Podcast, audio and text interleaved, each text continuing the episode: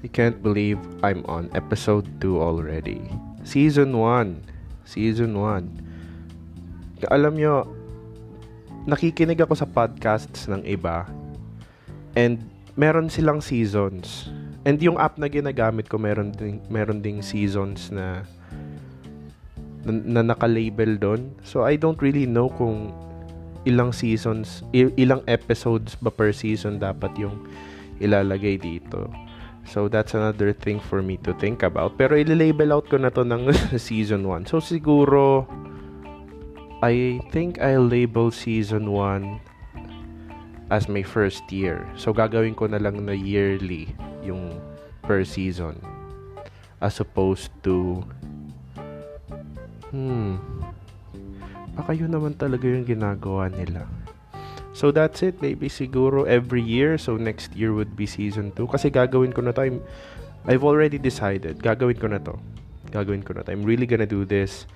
And what's pag-uusapan naman natin dito sa podcast na to. This episode, yung ngayong episode 2 is um, may react may reactions to the first episode and yung feedback na nakuha ko and generally yung buong structure ng mga susunod na episodes. Kung ano ba yung pag-uusapan, paano ba yung mechanics nito. Kasi yung problem dito na na-encounter ko is bukod sa technical issues, you know, up- uploading, um, claiming my account in Spotify, yung sa Apple Music, is ngayong yung ngayong ECQ, it's really hard for me to to execute this the way I wanted to. Kasi I really planned on having guests, no? Kasi it's really hard to talk by myself. I really wanted to talk to other people para organic yung usapan, no? Kas kaso, paano yan?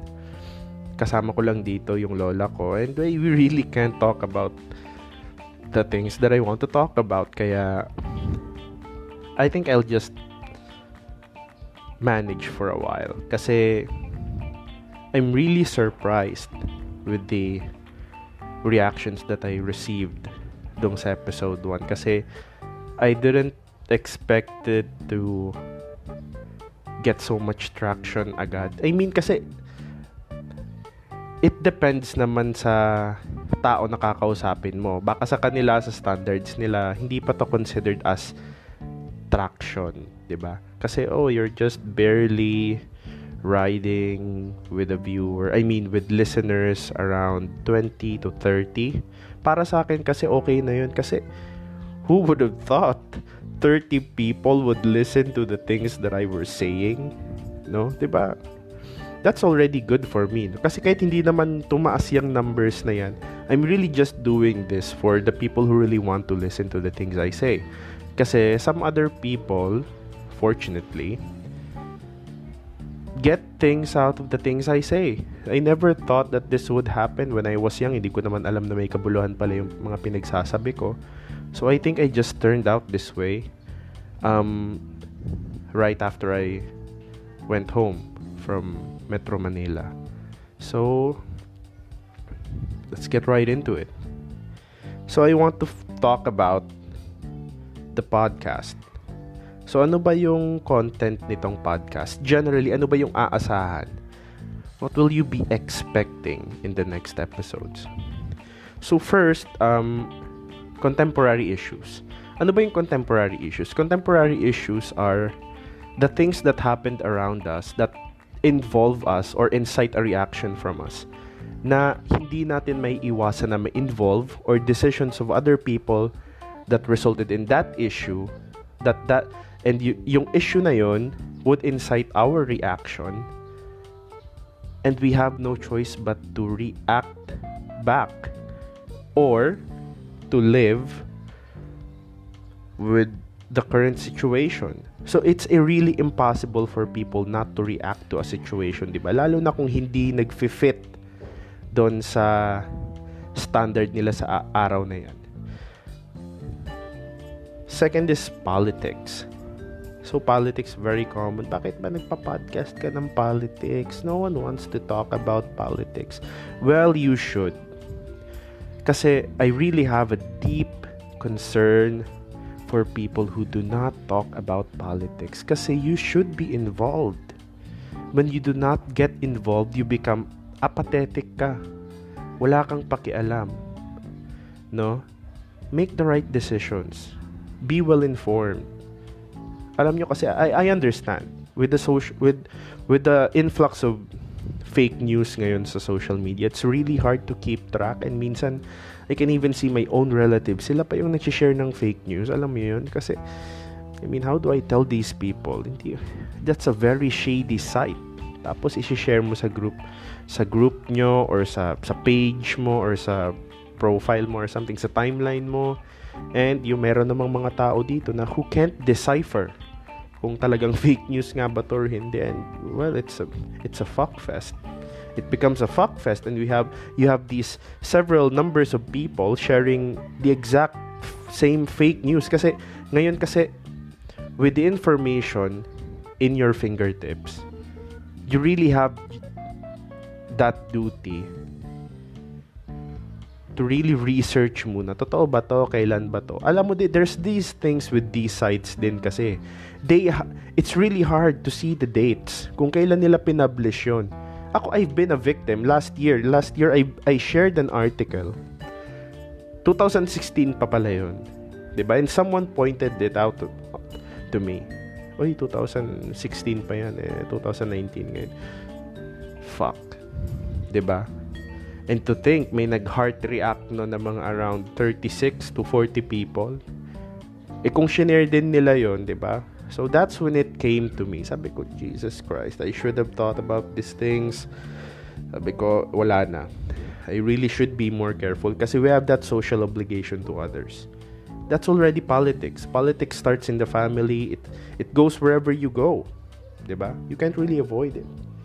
Pangat pang-apat is I really want to be talk talking about philosophy. Philosophy kasi it's not that uh, si, si Plato, si Anaxagora, si Parmenides. Di naman ganun yung gusto kong pag-usapan natin. I really want my listeners to be involved in really diving into themselves. 'di ba? Kasi if you circumspect with yourself, para kasi sa iba, it's kind of a meditation din. Kasi para sa akin, if you really think about things in your in your own level, in your own level of deep, it really takes you a long way kasi mag-iisip ka muna eh before you do anything. Tama ba to? Should I really be thinking about this? Should other people be thinking about this? And most likely ang sagot niyan is yes. Other people should be thinking about this. But how come? Puro na lang TikTok 'di ba? So pang next one is government. As you can see, tightly knit yung mga topics na gusto kong pag-uusapan natin. And pang pang ilan na ba to? Next is job experience, then grad school experience, and then yung last nito is kung ano man yung input na ibibigay nyo kasi hindi hindi talaga to sana yung gusto kong format kaso wala akong ibang makausap so I really wanted meron akong mga nakaset na mga tao na gusto kong kausapin regarding these things kaso yun nga lang dahil sa ECQ we can't really be walking around traveling just to make a podcast 'di ba so sasabihin ng iba, di ba meron namang internet, meron namang Zoom, meron namang Skype. Well, I don't have that kind of hardware yet. Kasi ngayon nga, sabi ko kanina sa intro, it's April 25. Pero sa totoo lang, rene-record ko to ng April 24, 9.35 a.m. Alam niyo kung bakit? I really wanna be honest with you. Kasi I ha- we have this neighbor, eh, al- alam ko naman na may liquor ban pero for some reason, maybe he has a stockpile of liquor in his basement. Siguro nag-prepare na siya before the lockdown and he drinks really hard at night. No, gabing-gabi na, I can't record, I can't even sleep. Nasasanay na rin ako sa ginagawa niya. Though, hindi ko naman ma-report kasi, ewan ko.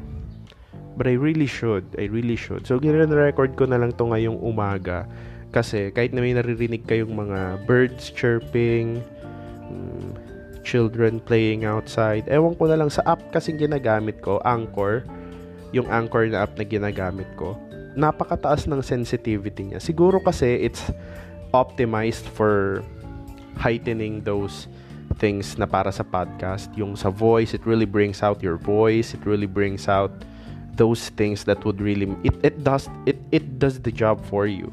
Kaso nga lang sometimes it picks up those things. Hindi ko maiwasan, no? Kasi I mean, it I, I get feedback. Sabi nila it's really good. Pero kasi alam nyo, when you really when you really look for things na kung ano ba talaga yung mas maganda dito, and what what do I need? Pag narinig mo na, you can't go back, 'di ba? You can't go back. Oh shit, narinig ko na yung mas magandang version nito. Why do I why do I have to listen to the shitty quality? Hayaan nyo guys, hayaan nyo. When I really get the money No, ay kasi I'm not kasi Facebook. I I made a, I made a Facebook page kahapon and Facebook suddenly asked me kung gusto ko daw lagyan ng ads para daw pag nadagdagan na yung traction ng page ko, lalagyan nila ng ads. So I don't really know how that works. It's my first time. Pero if I do, if I make money out of this, which is not my priority by the way, kasi hobby ko lang to. It's my hobby. It's my hobby. Maybe I'll use the money I get to get more hardware. Or kahit hindi na nga, kahit mag-ipon na lang ako, I, re- I really want to to fix my my setup. Gusto ko rin ng setup na maayos kasi I'm sitting alone sa corridor, sa second floor, all by myself, staring at a window, looking at birds. Alam mo yun, I really want to sit at a desk with a quality mic, tapos kung ano-ano pa. Kaso nga lang, I can't afford it yet. I can only dream about it. But, yung point ko dito is, I can work for it. ba? Diba? That seems so much better for me. So, marami kasi akong nakikinig na friends dito sa podcast na to. Which I'm really thankful for. Kasi, napaka helpful nila and supportive sa sa hobby ko. Kasi I've been thinking about this. Sabi ko nga sa inyo, matagal ko nang pinag-iisipan. Eh, and they, they are really proud na I really acted upon, you know, my, my, my desire to, to make a podcast. So, I just graduated college last April. So, nung April, when I graduated, I was jobless for let's say about two months I was really working for working for the requirements, you know. Kasi naghahanap din ako ng marami kasi akong ID na hindi pa na-acquire.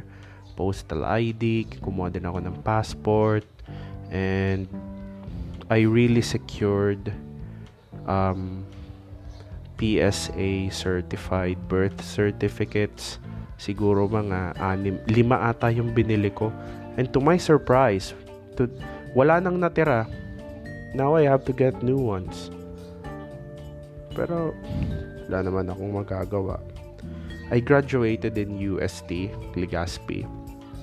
Pero kasi I studied in Metro Manila before I came here. Transferee ako. So I was taking up bachelor's in classical philosophy for from 2012 to 2000 2014 ata, I took two and a half years, two years or two and a half years worth of units um, related to my my unfinished bachelor's degree dati. And then I stopped for about a year and a half. I tried looking for a job. Pero hindi ako na-bless doon sa area na yon Until when my grad my grandmother came up to me and sabi niya, ano kaya kung mag-aral ka sa Bicol ulit? No, I'll I'll help you out. Sabi niya. And I was sitting there, sabi ko, why didn't I think about going back to Albay? Sabi ko, doon nga talaga mag-aral. So eventually, I did I did decide. Sabi ko, sasama na ako sa iyo pa uwi. Kasi that time nasa Cavite siya. He, she was on a vacation.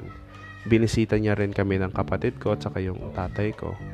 And Sumama ako sa kanya pa uwi. I brought all my clothes, I brought all my requirements. Nakuha ko na, by that time, nakuha ko na yung TOR ko sa TOR ko sa pinag-aaralan ko dati. I studied in Makati. I was in Makati that time. So I was all I was staying there. Pangalawa, yung issue ko doon was hin, ang hirap makatransfer kasi buti na lang that time hindi pa masyadong decided pagdating sa K-12. Pero I think they were already considering K-12. Pero it was right at the dawn. Kumbaga, pinag-uusapan na nila kung gusto ba nila ako ilagay sa K-12 ulit. Sabi ko, oh my God, that would be a disaster. Sayang ng oras and paano yung units ko? It's two and a half years worth of u- college units. Sabi ko, sayang naman ito. So, pinakiusapan ko, at the end of the day, I took up political science kasi that was the course na yun yung pinakamaraming course na pwede kong mapaglagyan ng mga subjects ko. Kumbaga, i-credit nila majority ng subjects ko just to be able to reach third year college agad. That was the speediest way I could have done that. So, ginawa namin ng plan and there I was. Nag, I, I took second year college subjects first. Then, naging third year din ako, then naging fourth year. And then, nung, nung nakapag-transfer na ako sa UST Legazpi, I became vice president of the of our college sa council. And then a year after that, I was tama ba? I became president na ata. Ay, hindi. When I was in third year, I became vice president fourth year, naging president na ako ng council noon. Pero, nung second year ako, I have to be honest. I have to be honest kasi this is what this podcast is all about. Na I was really trying to cope with everything. I still had my issues when I was still in Makati. So, napakarami ko pang hangups nun sa buhay. I was a really heavy smoker. I was a really heavy drinker too um, I really had no excuse for that. Kasi sa totoo lang, gusto ko man sabihin na na I was really smoking kasi I'm broken, kasi I'm like this. Kasi truth be told, oo talaga, I didn't think I was a fixed man. I didn't think I was an okay man. I didn't think that I was the man that I really wanted to be. Kaya siguro yung escape ko, it's a form of escapism kasi yung escape ko was um, smoking really hard, drinking really hard, playing video games really hard. And yun lang talaga I I really do that the whole day for the for the whole week for the entire year. Sabi ko I spent my second year college right after transferring smoking and drinking my way to third year. Sabi ko, what the hell? And truth be told, someone recruited me to join the debate society ng university. It's a university-based um, organization wherein members of that um, organization would be joining competitions, regional or national competitions, and yung main intent talaga nun is siguro to elevate the caliber of debaters and adjudicators dun sa organization na yon representing our university. I was a debater nung second year. Kaso nga, because of my escapism, I wasn't really an active member. And I really thought, sabi ko, paano kaya to? Feeling ko dismissed na ako sa organization I didn't attend any meetings, I didn't attend anything. Wala, wala akong ina-attendan. Puro lang pag-inom talaga yung ginagawa ko. I was a heavy smoker, I was a heavy drinker. I would go to class, every vacant ko, pupunta ako sa pinagtatambayan ko, I smoke, smoke, smoke. Pag wala na akong magawa, oh shit, I'm gonna cut class. Okay. See you guys tomorrow. Tapos iinom na ako niyan. Tanghaling tapat Am I ashamed? No. I did that pero masaya ako. I was really happy Now, I'm not trying to encourage everyone. Oy, guys, pag second year nyo, magpakalulong kayo sa bisyo. That's not what I'm trying to say. All I'm trying to do is tell my story. I don't want anyone haphazardly grabbing audio cutouts saying na, oy, uminom kayo. I heartily recommend it. Wala namang ganyan. And that's a, that's a dick move, man. Di naman ako ganyan. Pero, aaminin ko, meron din akong mga naaya. Oy, wag ka na rin pumasok. Dito na lang din tayo. And you know what? You know what? They were really happy too. Nakita ko sa mukha nila na masaya din silang nagiinuman kami, talking about so many things, smoking. Sabi ko, how can this this be labeled as bad? Doon nasa, naiintindihan ko, sayang yung tuition, yung classes, pera ng magulang, blood, sweat, and tears I really understand. I really understand. Now that I'm working, I really understand. Pero paano ba kasi to? I'm in the middle ground. I'm in that small gray area where I consider that experience to be good and bad at the same time. Parang nasa state ka ng ano ba to, masama ba talaga yon, maganda ba talaga yon. Alam mo yung nasa state ka ng epistemic ambivalence. For lack of a better word, di, yun, yun na yung term ko doon. Kasi I can't think of anything else. Parang ayoko malaman kung masama siya o maganda. Pero, to, truth be told, I was really happy that time. I think it helped me. what a really weird thing to say. Heavy smoking and heavy drinking made me the man I was today. Damn. Hindi, pero nung third year, nung nasa sophomore year na ako ng college, I start to take things seriously. Sabi ko may mga major subjects na. Sabi ko Southeast Asian blah blah, blah ano subjects blah blah blah parliamentary rules and ano sabi ko I can't really afford to kumbaga i-maximize ko yung numbers of absences ko. Sabi ko what if I drink at night? after class. Well, I really found a way to work out my bisho with going to class. So, my parents didn't know, pero my grandmother knew. Pero hindi siya nag sumbong sa parents ko. That's how my grandmother loves me. Alam niya naman kasi na hindi ko naman napapabayaan yung grades ko kahit nag-iinom ako. And alam ko, hindi naman talaga exemplar student yun. Kasi I was really taking my drinking and smoking more seriously than I was taking my degree seriously. Pero I, I'm not saying na I was flunking class. I was really doing quite well in class. Pero yun nga lang, I, I seemed to abused that status porket alam kong I won't fail even if I wasn't really trying. Except of course sa statistics kasi I'm really not good at math. Pero nakapasa naman though hindi flying colors tulad ng iba pero yun nga lang what can I do 'di ba hindi naman ako magaling ang dami kong taong linapitan para tulungan ako mga classmates ko eh, pa, patulong naman paano ba to uh, mean median mode uh, well to cut the story short doon na rin ako nagsimula magseryoso sa debate. Then I became an I became an adjudicator naging senior adj.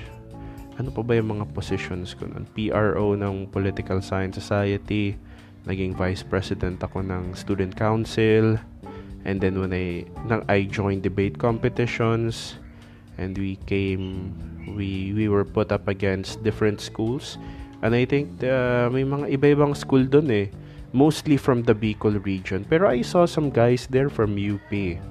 Yeah, they were alam mo, alam nyo kung ano, paano ko nasabing they're from UP they were really wearing maroon t-shirts from UP. I'm not I'm not saying that that was a bad thing. Kung maka, kung nakapasok lang din ako sa UP, I could I would have been doing the same thing. 'Di ba? If they were really proud of their school, or good for them, 'di ba? Ano, talaga maganda naman sa UP. Hindi ko naman sinasabi na they're anything less. No, kumaga, kudos to you guys, 'di ba? Pero well, after what I've been reading on Big Four trash talkan. Pero yeah, wala. Okay lang din. You're good guys over there. Kung lang silang galitin siguro or trigger them in a way. I really be careful with those guys, no? Kasi I'm a guy that has a really dark humor. No, I have a tendency to really laugh at really laugh at um, situations na hindi ka dapat talaga natatawa.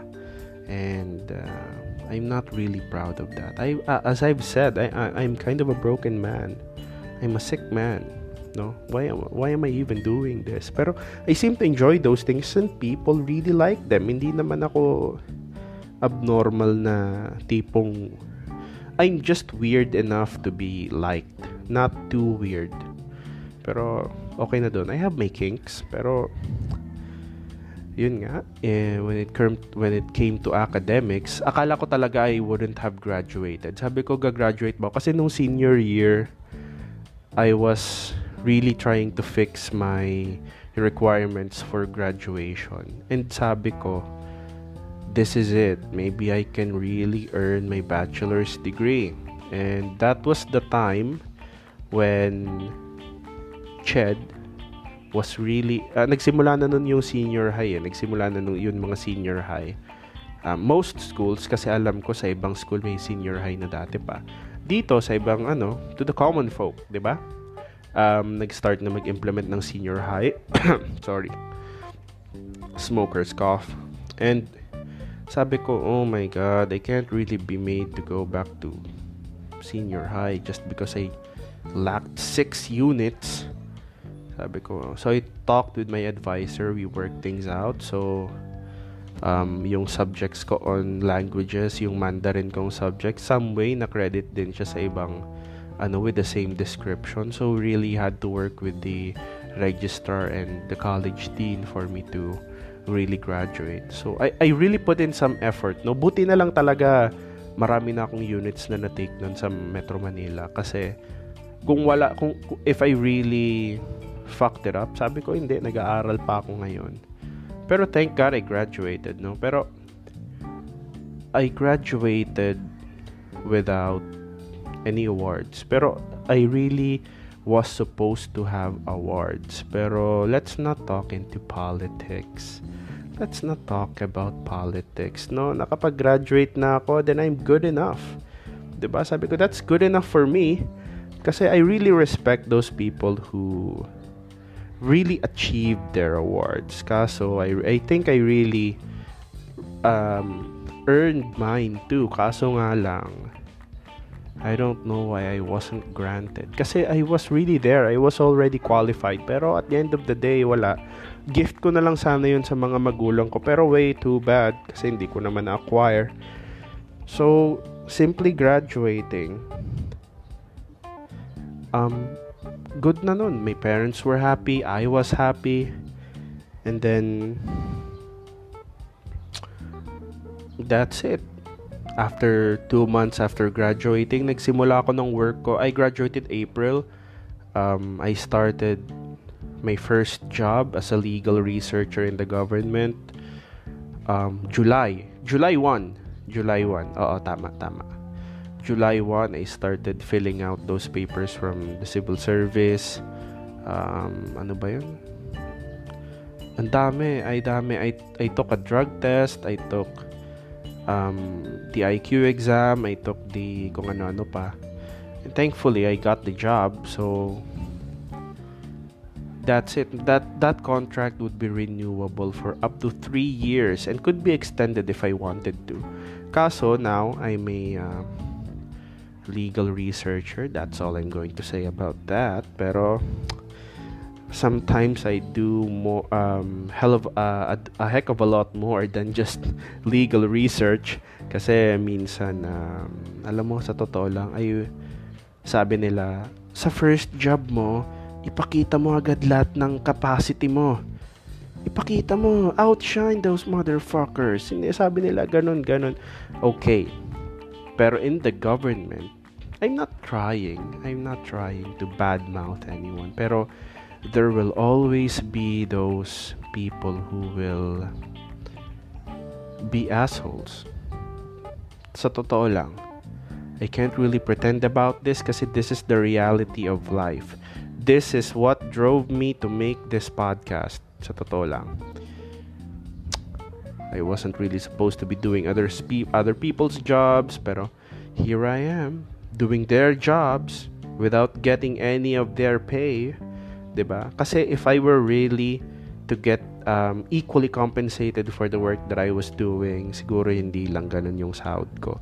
And I feel over um you overutilized and quite underpaid. Pero I'm I'm I'm, I'm not saying I'm not grateful kasi I understand na um, some people when they graduated um, they they had to wait for about wait and look for for around a year and a half two or two or two years just to get a job. So I'm not trying to be ignorant and stupid.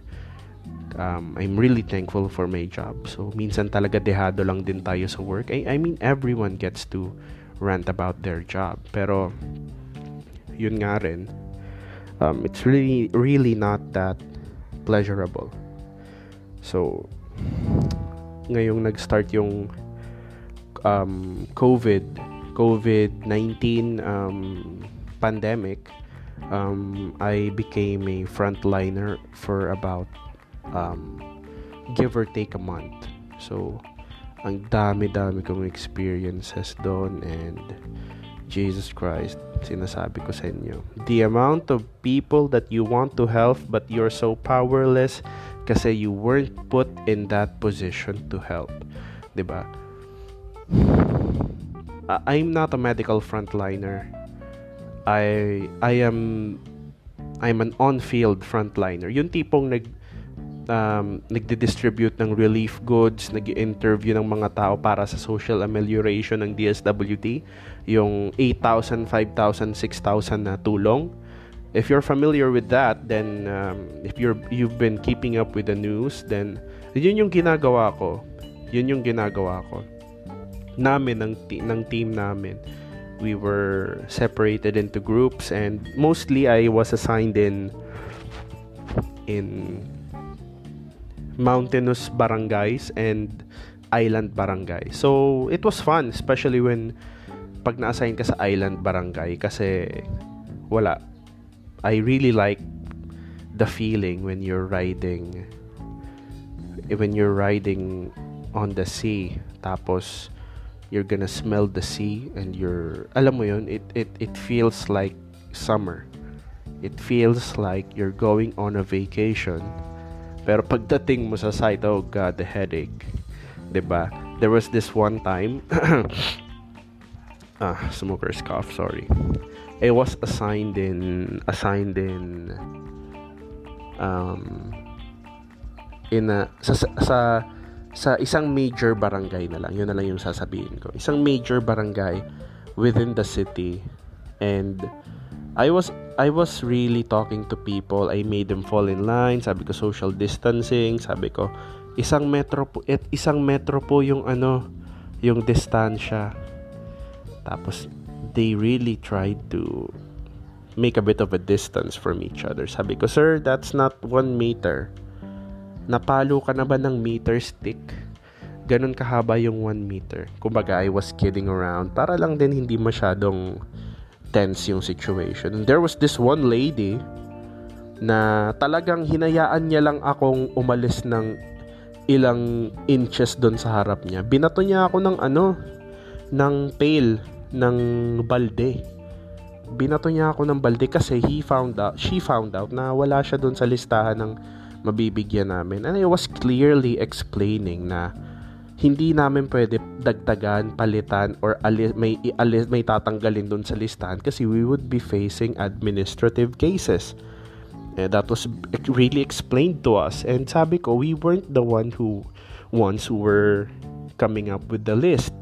And sabi ko, ma'am, hindi po kami ng, yung gumagawa ng listahan kasi sa totoo lang, hindi naman, naman po namin kilala yung mga tao dito sa barangay nyo. So, how would we know kung sino-sino yung mga taong nangangailangan dito at saka yung mga taong hindi? Sabi niya, ah, hindi. Lahat naman tayo nangangailangan. Sabi ko, Opo ma'am, granted naman yun. Lahat kahit naman po yung family ko, government employee ako, bawal sila makatangkap ng any kind of help. No? And ayun, so the people the people understood. Yung iba sabi, "Oo nga naman, so buti na lang." Ay sayang nga, sir, meron meron dong isa talagang barong-barong lang yung bahay nila pero hindi kasama sa listahan. I-wave ko na lang yung ano, yung yung relief goods na makukuha ko. Siguro paghahatian na lang namin. Nung bibigyan ko, sir, wag, ka mag, wag kayong mag-alala. Gusto ko rin tumulong. There are people who receive um, ano bang tawag dyan? Yung relief goods na kahit sila, alam nila, bakit ba kami nandito eh, hindi naman kami masyadong nangangailangan. There are people I know who deserve this kind of help na barong-barong na nga lang yung bahay, hindi pa nasama. 'Di ba? So, they really take it upon themselves to donate. To donate the goods to the people who they know deserve those goods far more than them. So I really look up those people, 'di ba? So pag nakakakita ako ng ganun, minsan nakakawala din ng pagod. So it's really it's really a good thing to to to hear, no, from these people, but there are these people who who who even with the best explanation you can come up with, kahit talaga mag-explain ka ng pinaka the best you can come up with kahit nasa own vernacular pa nila. Oh, Minsan talaga. And, and sometimes they try to hurt you. Dala lang ba yun ng gutom? I don't know. I think that's just being uncivil. Pero sabi nga nila doon sa social contract ni... Hindi, pero let's not go in too deep about that. Pero sabi nga nila, pag talagang gutom ka na, nawawala na yung humanity mo, you just turn into a beast. No? Nakita nyo na yung Mad Max? No? Sometimes I think to myself, sabi ko ano to, prelude ba to ng isang Mad Max universe? Sabi ko, we might just be trying to live out the intro to that movie. Sabi ko, if, if this if this thing goes south, sabi ko, good luck na lang. I thought I was living in a modern age with modern crap. Pero minsan I can't help but to be pessimistic, especially living in uh, in a society that uh, seems to be not doing its best on purpose no? It's really hard to talk about that. So some people ask me kuya curbs paano yung grad school shit mo? So when i started the job a benefactor um, siguro a month into my job a benefactor offered me to go to college of law sabi ko, ano, um, hindi po kaya ng salary ko na, uh, kasi ganito yon He, uh, she asked me, ano, hindi ka magka-college of law, ganyan, ganyan. Sabi ko, um, gusto ko po sana kaso my salary can't um, really handle all the expenses. Um, let alone buy the books, pay the tuition, pay my rent, pay the utilities, um, pay for my load, pay for my food. So, without getting into details, hindi ko naman sinabi yun. Pero sabi ko lang, sinabi ko lang na I can't afford College of Law yet. And I think I don't have the time yet. Kasi um, the closest university I could go and do that to is in Legazpi. So, nasa Tabaco ako. So, my job ends at 5. Tatravel ako ng Legazpi And I uh, financially wise, uh, ay, alam ko na yung ibang students diyan uh, masobra pa yung pinagdaanan. Kaso I really didn't want to be doing College of Law um, na hindi hindi ko fully gusto and hindi ako fully prepared. So I didn't want to have any any kind of a burden muna. Sabi ko, I'm doing well in my job. I must I might just stay and do the job, no? So sabi niya, okay, so paano naman ya um, ayaw mo din mag-graduate school? Sabi ko, hmm, graduate school. Then I said yes, pero sabi ko, I, um, siguro po next year. When sabi niya, wag na, I'll handle it. Sabi niya, I'll handle it. Ako na bahala. So that, my friends, is how I came up to to be in graduate school. So, nagpasa ako ng requirements, may exam, may blah blah blah. Interview, bakit gusto mo tong graduate course na to? Sabi ko, I want this graduate school um, course kasi I really want to help serve the public um, with the new public administration techniques that I can learn in this institution and to be able to apply that in a real world situation years from now is nothing but the best thing that will ever happen in my life. I didn't say it like that, pero um, alam nyo naman, you can't really talk to professors like that, right? Especially doctors.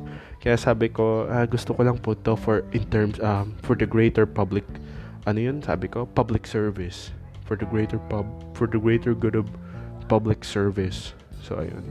Kasi I really had to talk that way kasi um, we were being interviewed in dyads so that tagdadalawang tao at the same time. So I just finished my first semester in grad school. I was really supposed to go and take a summer class kaso with all this pandemic going on canceled no?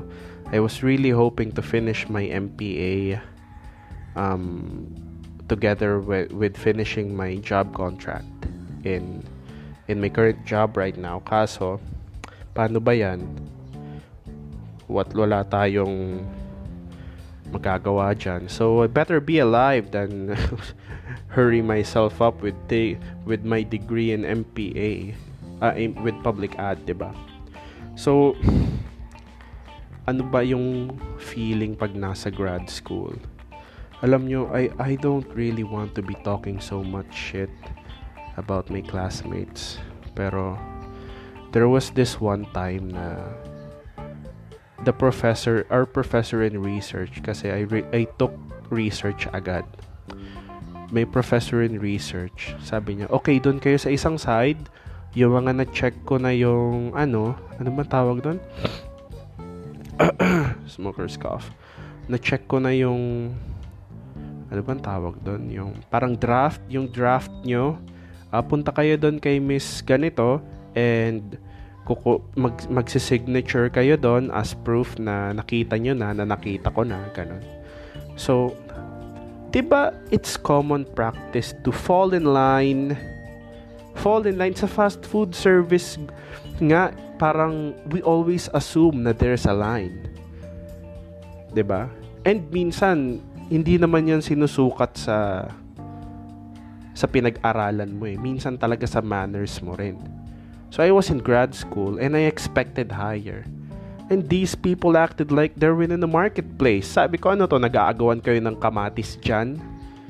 Can't you people fall in line? Sabi ko, God. Sabi nga ng classmate kong isa, sabi kan, sabi kan pa di. Nata, ta, dahi daw taratao magpila ini. Ano? Sabi ko, iyo nga ni sir.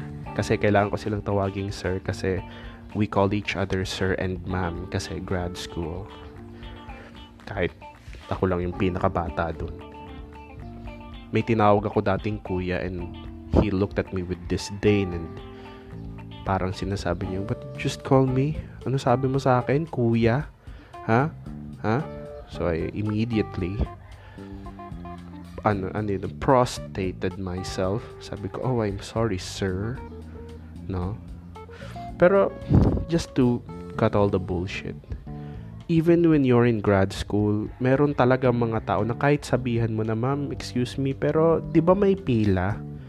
Bakit po may bakit po may mga sumisingit? I, I genuinely asked her, Ma'am, bakit po sumisingit? Alam mo yung nangyari? She pretended not to hear me. Ko, Jesus Christ. And this woman was a teacher. You teach you teach your kids that way? Jesus. Ano to? Walang line sa classroom nyo? No rules? Ano to? Lawlessness? Jesus. A, f- a friggin' professional hindi makapag-fall in line magsi-signature lang naman eh. Wala namang makakauwi pa. Hindi naman to nagmamadali. Akala kasi siguro nila after the signature, pwede na umuwi. Well, thank fucking God, hindi naman pala uuwi pa. So you just wasted your goddamn time trying to reach out to that fucking piece of paper. Wala naman palang uuwi. Jesus. 'Diba? Grad school. Napaka amorous pakinggan. Mm, grad school. Mm. Pero pagpasok mo, there will always be those classmates. Pero don't be mistaken ha. I, I, I really learned to respect may classmates. Merong architect, meron ng mga professionals na talaga, merong mga supervisors, merong mga corporate heads. I mean, um, government heads. Kaso there was this just one one person na sabi ko, shit, ano to? Uncivilized? Sabi ko, ano to? Pipila ka na lang. Di mo pa, sinabihan pa naman kita ng ma'am. Di ba po may line? You just fucking play deaf on me. Sabi ko, Jesus. Grad school. Hindi, pero feeling ko next next term, hindi ko na rin naman siya kaklase kasi parang ka-graduate na siya. Kumbaga late niya lang kinuha yung subject na research. Oh, wait, may naalala ako. That same person, that same person, nalaman niya na yung work ko is um, involved with research uh, ano, ano nalaman niya na legal researcher ako. Alam niyo bang linapitan ako noon? Sabi niya nasa research class kami. Sabi niya ah legal researcher ka pala. So magaling ka na sa research. Magaling ka na sa research.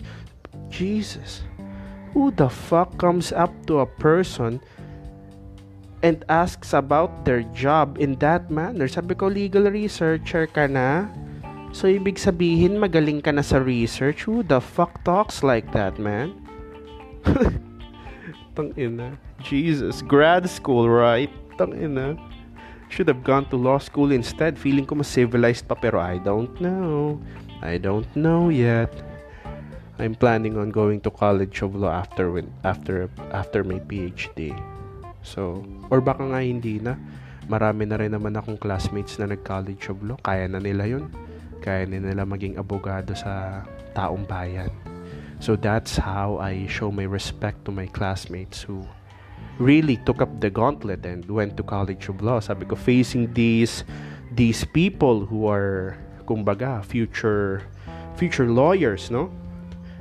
It's not an easy job feeling ko pag pumasok ako dyan, makakalbo ako. Pero I think I can do it. Pero yun nga lang, feeling ko makakalbo talaga ako. Kasi I don't think, I, plus I don't really think I'd look good bald. No? So, I think I, feeling ko sana matapos, matatapos naman siguro tong ECQ matatapos ko naman yung job ko. Pero ewan ko lang kung matapos ko agad yung masters ko. At the same time, my contract ends. Kasi kung hindi nangyari tong ECQ, wala sanang problema. Wala sanang problema kung hindi nangyari yung COVID. Pero I'm really glad to be uh, alive. No? Wala, I, no complaints, no complaints. Just comedic rants. Comedic rants. Pero you don't, you won't know. Baka totoo yung iba doon. Uh, Jesus, right? The fuck. Well, did I tell you na I got an offer?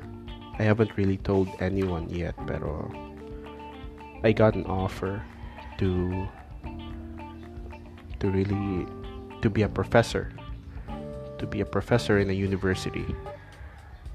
I got an offer. In to be a professor in political science. Sabi ko, kukunin ko to. I really wanted to teach. I re- always really wanted to teach. No? And people have been telling me to. Ba't di ka magturo? Ba't di ka magturo? Well, here I go. Nakausap ko na kasi yung ano contact ko. Hindi naman contact, pero we've been talking about this kasi kasi he's been representing the university when it comes to looking for people who who would really be up for the job, no? Kasi may may may usapan pala 'yon. May there's a catch, no? There's a catch. Yung pala if I take the job, ang mangyayari I'd be teaching on the weekends and then pag Saturday I'd be going to UST sa Espanya to take up masters in political science. Sila lahat mag-shoulder nun. I'll have, sabi niya, I'll have a full job, I'll have a full secure job, as a professor in political science and some other minor subjects. And at the weekends, papasok ako ng school. So, weekdays in Legazpi and then siguro big uh, Friday evening babiyahe papuntang Manila take the damn class hapon go back to I don't know to Albay uwi ng Tabaco same routine until I graduate. Pero here's the catch. I don't have to pay anything pero for each semester that I'll be um, attending class, I'll have to do a return service for a year. So, kung isang school year, isang full school year sa grad school na doon sa offer sa akin, I'd be doing a return service of two years. Ilang semesters ba ang ang ano, ang grad school? Hindi ko alam doon ah, pero dito I can always assume na ang summer class kasi is counted as one term kasi college of law, I mean, grad school na siya eh. Jesus, these children are really screaming outside. Pasensya na guys ha, pero I really have no other room. Alam nyo, kasi yung app, kasi alam ko na pick up niya yung sumisigaw na bata doon running for his life, probably from a away from a playmate. Pero yun nga, as I was saying, ilang sems, ilang semesters ba yung graduate school? Sab sabihin nating 2, 4, 6, 6 semesters. 6 semesters. Yung extra 2, dalawang summer class. Sabihin natin. So, I'd be doing um, ilang, ilang ano na ba yan? 6 years. That would be 6 years in return, worth of return service. Yung mga nakikinig, pwede bang paki, paki ano nyo nga, paki-confirm, tama ba? Kung ganun yung situation, I'd be doing return service worth 6 years Tama ba? Oo, feeling ko, oo. You, can, you, see, I don't even trust myself anymore. Pagdating sa mga ganyan. Among other things. Pero, am I considering the job? Yes, I'm considering the job kasi sabi naman sa akin doon ni sir, kung for example natapos ka na yung grad school, yung offer nila doon hindi yung grad school na ginagawa kong na pinag-aaralan ko ngayon.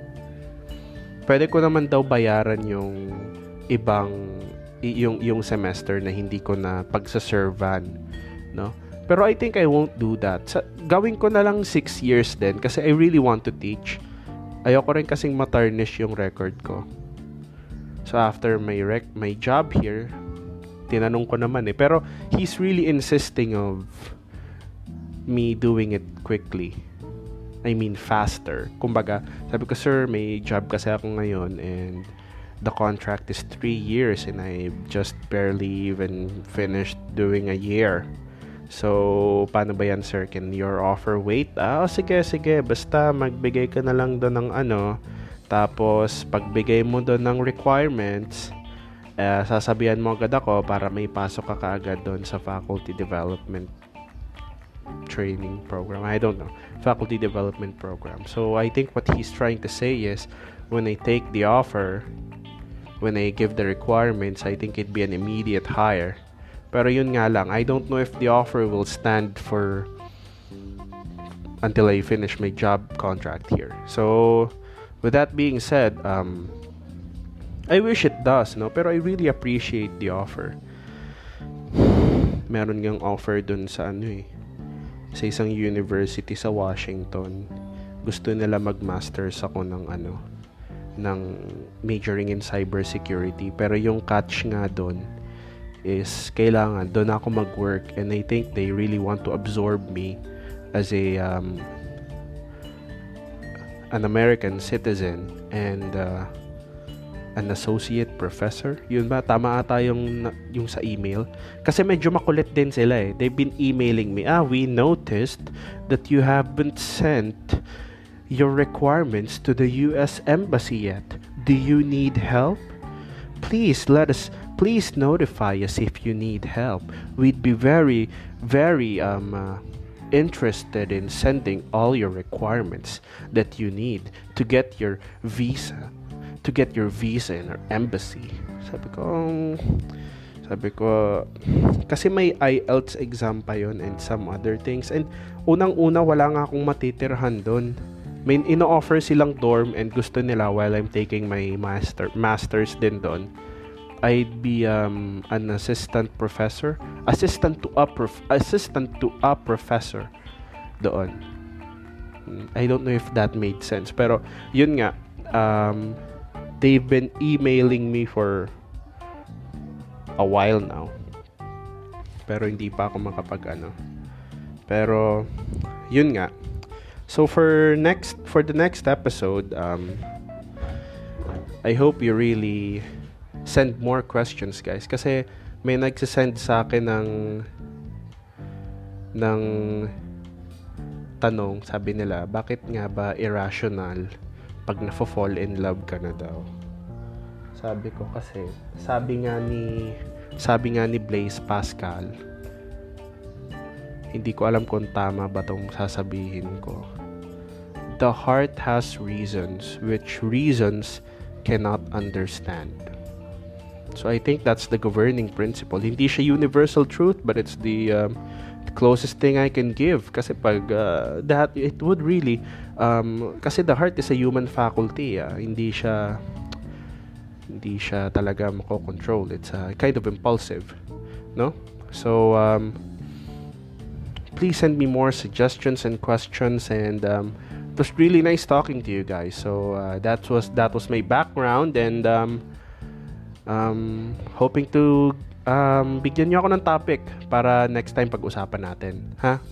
Pag-usapan natin. Send me um, send me personal messages. Uh, give me give give me topics to talk about Give me anything you want. Pag-usapan natin. Kahit ano. Usap tayo. Usap tayo.